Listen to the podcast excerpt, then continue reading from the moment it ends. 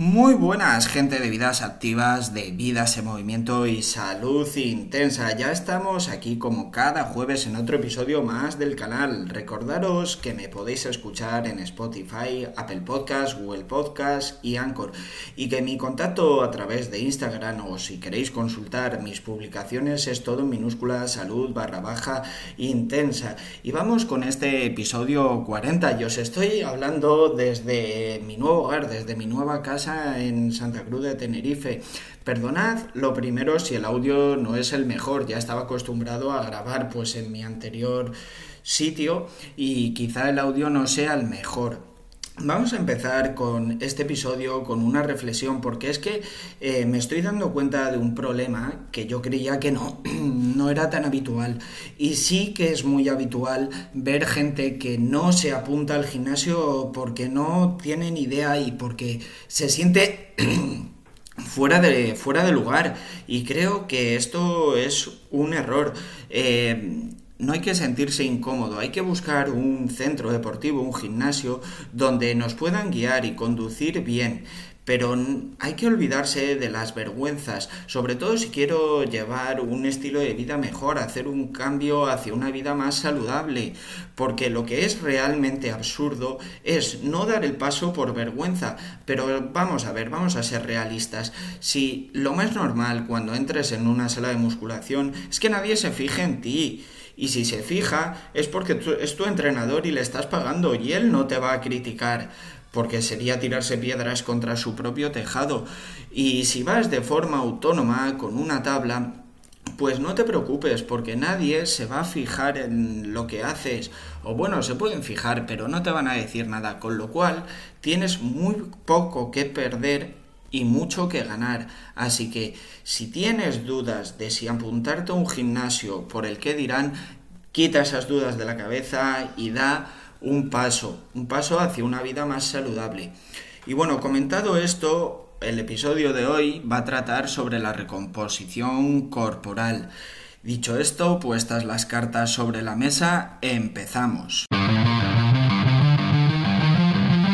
Bueno, vamos con el tema que nos ocupa hoy. Es que vamos a hablar de recomposición corporal, porque siempre estamos hablando de etapa de definición o fase de volumen, como si no se pudiera ganar masa muscular y perder grasa a la vez. Y cada vez son más los estudios que avalan que esto es posible tanto en sujetos iniciados como en sujetos ya experimentados que llevan un largo recorrido dentro del mundo del gimnasio, dentro del mundo del fitness.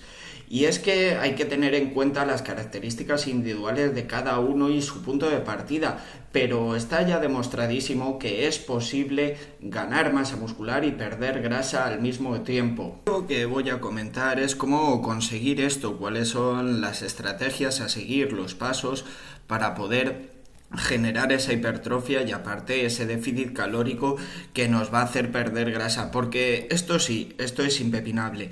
Eh, la pérdida de grasa está basada en un déficit calórico. Si yo no gasto más calorías de las que ingiero no voy a perder peso pero el pensamiento erróneo es que para ganar masa muscular es necesario generar un superávit. Y es cierto que un superávit controlado, no de, no de más excesivo, sí que nos ayuda a ganar masa muscular de forma exponencial. Bueno, de forma exponencial digamos, de forma regular y de mejor manera o más fácil o en un periodo de tiempo mucho más corto. Pero no quiero decir que estando en un ligero déficit no seamos capaces de ganar masa muscular.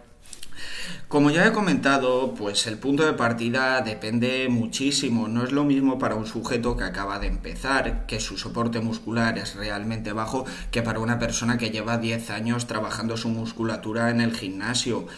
Eh, no es lo mismo ni en una recomposición corporal, ni en una fase de volumen, ni en una etapa de definición. El sujeto que se acaba de iniciar, lógicamente, va a generar con mucha mayor facilidad masa muscular que el que ya tiene un soporte muscular muy grande. Hablar de estos principios, de estas estrategias a seguir, vamos a empezar por las que son comunes a los sujetos iniciados y a los experimentados.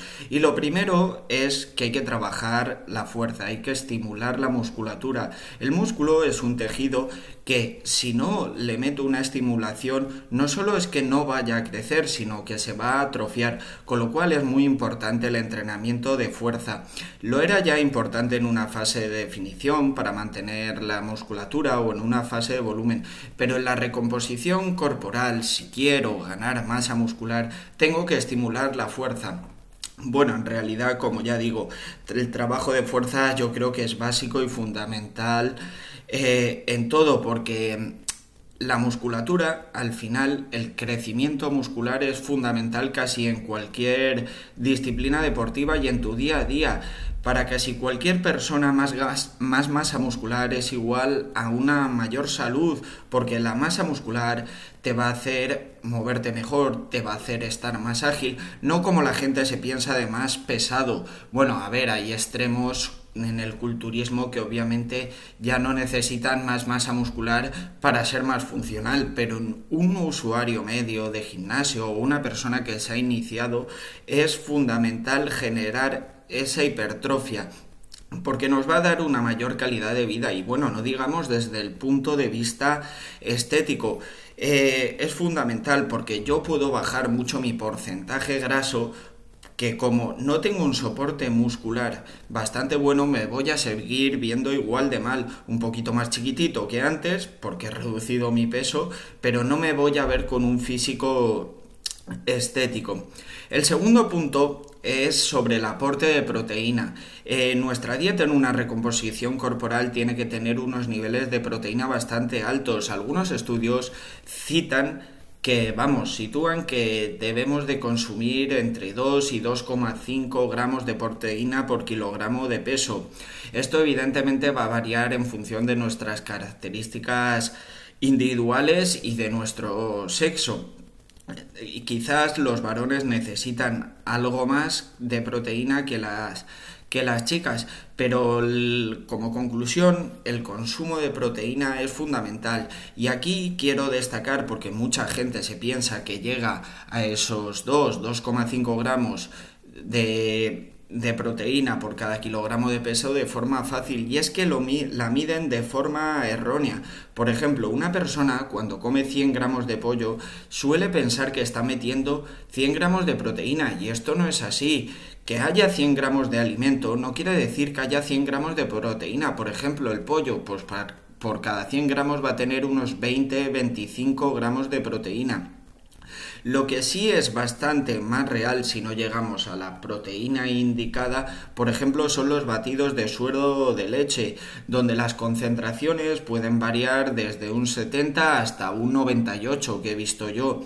Ahí ya sí que sobre todo si el batido es más, más aislado, donde se le han quitado los hidratos al suero de la leche y tiene un 90% de, de proteína, pues hombre, ahí sí, hay 100 gramos de batido de suero de leche son 90 gramos de proteína. En, en esos alimentos, o bueno, como la gente llama suplementos, yo es que lo considero una opción más alimenticia, ahí sí que es bastante más real 100 gramos igual a 100 gramos de proteína.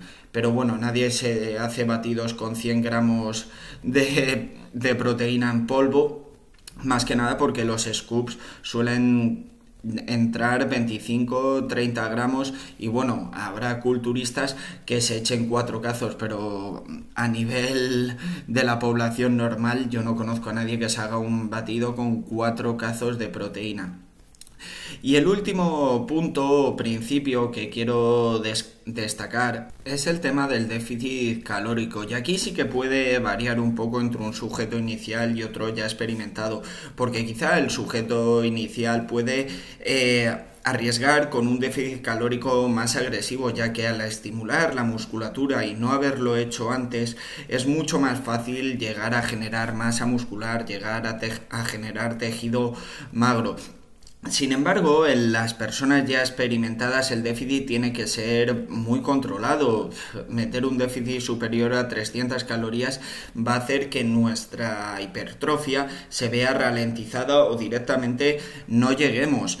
Evidentemente no todas las personas mm, funcionamos igual, no somos números, pero un déficit de más de 300 calorías en un sujeto ya experimentado eh, va a dificultar muchísimo sus ganancias de masa muscular.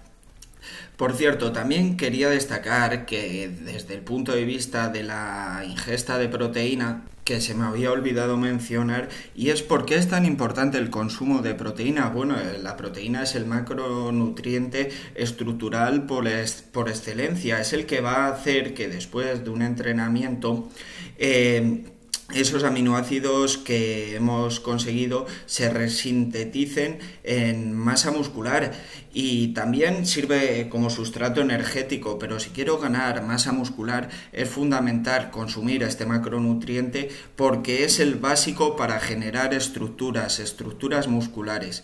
Y bueno, hecho este inciso es que se me olvidaba decirlo y es importante. Vamos con las ventajas que puede tener la recomposición corporal. Eh, en un sujeto inicial es casi obvio que una recomposición corporal va a tener muchísimas ventajas. Primero porque va a ser fácil de llevar, porque hacer perder grasa a un sujeto es relativamente fácil. Una haces un déficit calórico y va a perder grasa y ganar masa muscular, como ya he dicho, va a ser mucho más fácil. Por eso en un sujeto inicial los resultados se van a ver de forma muy rápida. Yo de hecho con una persona que quiere un cambio de vida, que quiere empezar a verse mejor, siempre haría una recomposición corporal porque eso le va a permitir verse mejor de forma más continua y más rápida que si haces una etapa de definición en donde al acabar la definición vas a decir sí, estoy más delgado, peso menos, pero no me siento más fuerte, no me siento más funcional. Con lo cual, en, este, en estos sujetos iniciados siempre recomendaría una recomposición, eh, recomposición corporal.